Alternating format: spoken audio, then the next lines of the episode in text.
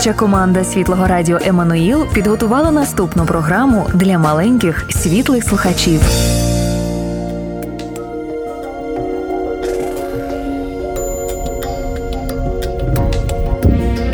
Ісус на сторінках Біблії. Це дивовижна історія, на тлі якої розгортається решта біблійних оповідань. Кожна наша історія промовляє Його ім'я. Ісус, немов центральна частина пазлу, без якої неможливо побачити усю картину. Записано на радіо Еммануїл.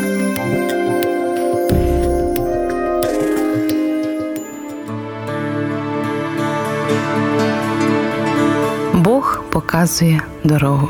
Моїсей і Червоне море. Вихід 14.15. Божий народ під керівництвом Моїсея вийшов з Єгипту і опинився в пустелі. Тепер люди не знали, куди йти, проте Бог знав і показував дорогу. Я приведу вас до нового дому, до нової землі, пообіцяв Бог. Доглядатиму за вами, перебуватиму з вами завжди. Бог послав велику хмару, щоб народ ішов за нею, бо то була хмара диму, що підіймалась до неба. Вона вела людей уперед і захищала від пекучого сонця. Коли настав час відпочивати, хмара зупинялася. Коли була прохолодна ніч, хмара перетворювалася на вогняний стовп. Ось так Бог привів свій народ до берега моря. Тепер люди міркували, яким чином перебратись на інший бік. Раптом до них долунав тривожний шум. Здавалося, тупотіло безліч кінських копит. Моїсеєві люди озирнулись, заверіщали з переляку. За ними гнався фараон із цілісіньким військом. Фараон укотре змінив свою думку. Негайно поверніть мені моїх рабів, заволав і кинувся навздогін у пустелю разом із своїм військом, із усіма колісницями і вершниками Єгипту. Що міг зробити народ Божий? Попереду море настільки велике, що обійти його неможливо. Неможливо й перейти на інший берег, бо море було надто глибоким. У людей Божих не було жодного човна, тому не могли переправитись через море і назад повернутись не могли, бо насувалося фараонове військо. Уже виблискували ворожі мечі, відбиваючи промінням пекучого сонця, і здіймалась кудрява від тупоту копит і колісниць. Тому втікачі запанікували.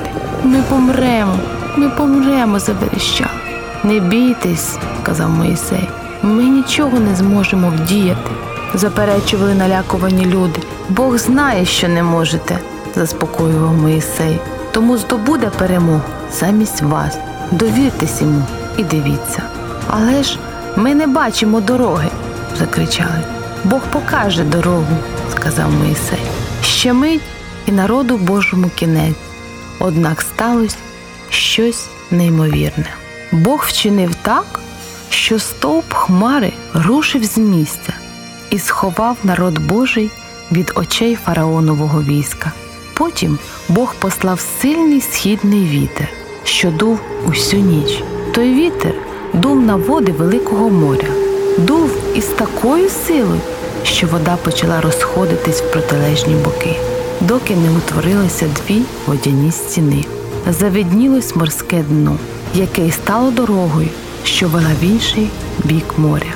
Божі люди ступили на суху доріжку і перейшли на інший берег. Коли єгиптяни спробували наздогнати народ Божий, то водяні стіни бурхнули вниз і накрили їх з головою.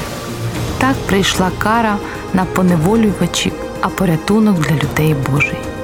Спасенні почали танцювати, радіти, сміятись, співати і дякувати Богу. Адже Бог показав дорогу навіть тоді, коли ніхто не бачив виходу з біди. Мене час, і Бог знову подарує людям спасіння, покаже дорогу там, де здавалося дороги немає. З самого початку чоловіки і жінки утікали і ховалися від свого Творця. А Бог знав, що без нього вони ніколи не будуть по-справжньому щасливими. Люди не могли повернутися до нього самі, бо заблукали і не знали дороги до свого небесного дому. Та Бог знав, одного дня Він покаже їм дорогу.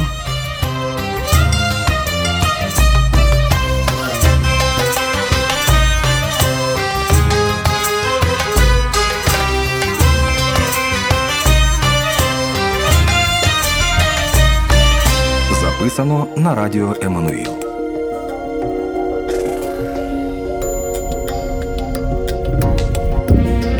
Цю передачу створено на основі книжки Салі Ллойд Джонс Ісус на сторінках Біблії.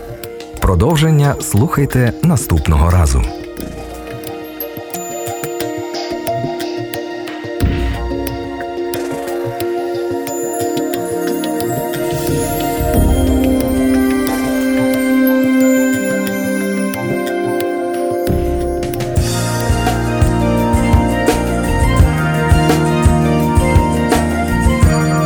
Запис здійснений на студії телерадіокомпанії Еммануїл. Ці та інші програми слухайте на нашому підкасті.